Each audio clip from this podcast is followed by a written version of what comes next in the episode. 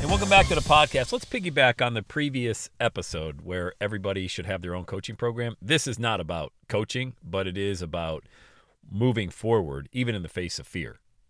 But I, I think it'd be a great idea to go back and listen, if you haven't yet, to the previous podcast right before this one talking about that. Um, because everybody is a mentor. Everybody has intellectual property. Everybody has a story to share, a lesson to teach that can help somebody. And by the way, you'll get paid to do it. But moving forward in the face of fear, that's kind of where I wanted to just go for a few minutes here to kind of go back to the, weave in the previous message as well. Um, I get this question a lot. Hey, do you ever get afraid, like, or um, you know, when you speak in front of audiences, you're on a big stage? Yeah, yeah, sure do, absolutely. Wait, I don't understand, Sam. Been doing it forever. I, oh, I know, I know, but I'm just like you. I mean, I'm not. I'm. Not, I would never pretend to be somebody that I'm not. Do I? Do I get to an event, see a large group of people, and start to get nervous?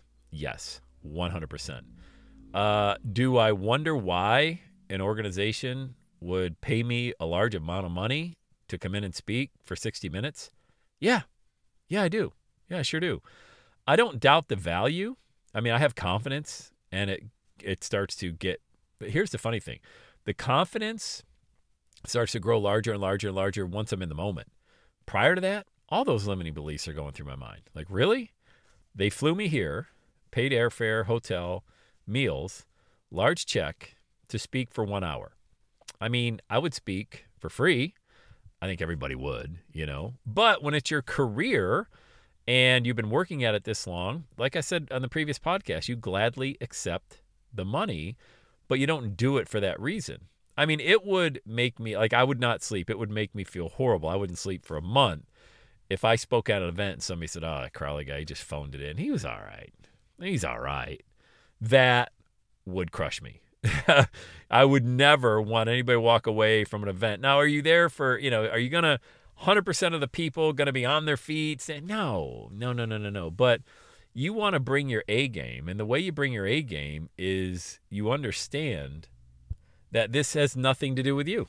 You're the least important person in the room. God has called you to deliver a message. And even, like I said, the podcast before this, God has called you to mentor people, to help, you know, to use your talents. Don't bury them in the backyard. Go out and use these talents and multiply. It's all about the ripple effect, you know, the ripple effect that you're going to have, not just in that room or with that one client that you bring on. It's all the other people that they're going to touch now that you have helped them with this transformation, helping them get unstuck, you know? So when I think when I was thinking about recording that previous podcast, I think, you know what, a good episode to come right back with would be walking forward even in the face of fear.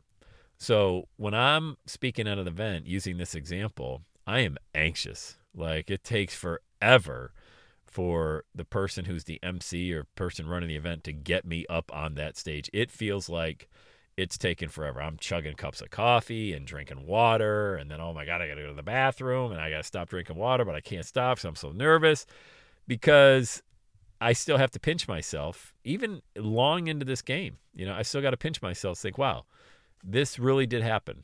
I mean, all those lonely nights, you know, talking into a microphone by myself, sounding absolutely horrible, referring to myself as an international speaker I almost said international motivational speaker, which is what I used to call myself, but I really don't like that term motivational speaker because I always think of Chris Farley on Saturday Night Live or all the horrible speakers that we used to hire back in the corporate days and these these guys would come in and they would just, you talk about phoning it in. I mean, it was just it's like they read a Zig Ziglar book right before they came up and just quoted everything. It was just terrible. So I just never and they were all quote unquote motivational speaker. Well, anybody can motivate somebody for a few minutes, maybe even up to an hour, but are they able to take any of that and apply it in their life to make any kind of meaningful difference? That's the difference, I think, between a, a transformational speaker and a motivational speaker. But walking in the face of fear anyway, I still do that. When I go to speak at events, I'm, I'm, I'm still asking, like, why me? I mean, there's, there's, tens and thousands of other speakers. Why would they fly me here and pay me, of all people? It doesn't even make any sense, you know? Until I get up on the stage and I look into the eyes of the audience and say, oh, God put me here. I, I, I can see in there, and as I'm starting to speak, and as the energy level now is going up and going up, and you know, tell a joke here, and people laugh, and the light bulb goes off as they're learning something new, and I can see them sinking their teeth in and always engaging the audience, asking them questions. They can figure out real quick that I'm not just some you know guy that showed up in their town that day to motivate them.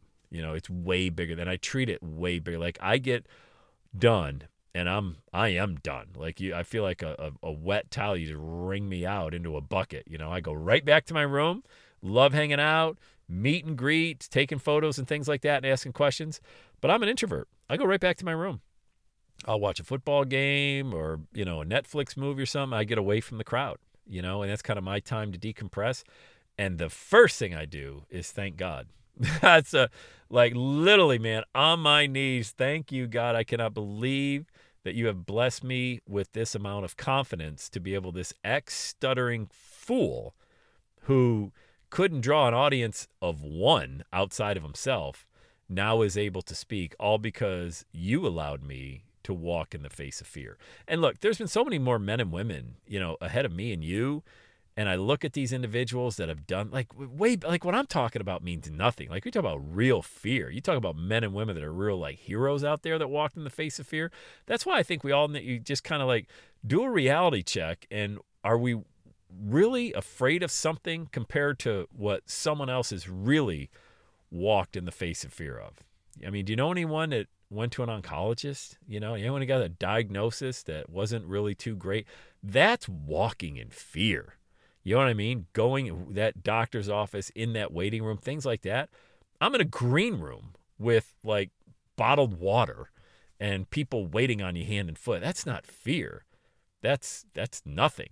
You know, the fear is something that I work myself into still with some of that limiting beliefs like, man, I just can't believe it. It's like, wow, I'm uh, I hope I hope they like me. You know, I think anybody's lying. First of all, if you don't have that, I think you're incredibly arrogant if you would ever go to an event and say they're lucky to have me here, I, th- I think that's the height of arrogance. I don't think anybody's lucky to have me in the same room speaking. I think I'm lucky. Like I think I hit the lotto to be able to be with them, and I take the focus immediately off me, and I put the focus on them and I look at God using me as a vessel to get a message to them. I am just the messenger. I have nothing to do with this equation outside of they're just words coming out of my mouth that I don't even that I didn't even think of. I believe they're delivered from above. And I think all of this, you know, talking about the previous episode of why you should be a coach and mentor and collect income and things like that, because I think we're all called to do it.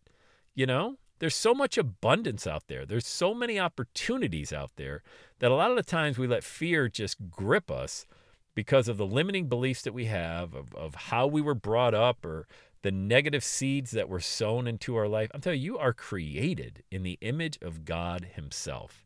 Okay? That enough. That right there is power enough. That's all the power that I need, and it should be all the power that you need. Anything else of that, you're playing with the house's money at that point. I mean, you you've already won. Anything else that comes out of that, man, that's just gravy. You know what I mean? So yes, absolutely, I get afraid. I I I, I feel I feel like I wouldn't call it paralyzing fear. I mean, palpable, certainly palpable. I bet if I check my Apple Watch, my heart rate's probably at a buck thirty.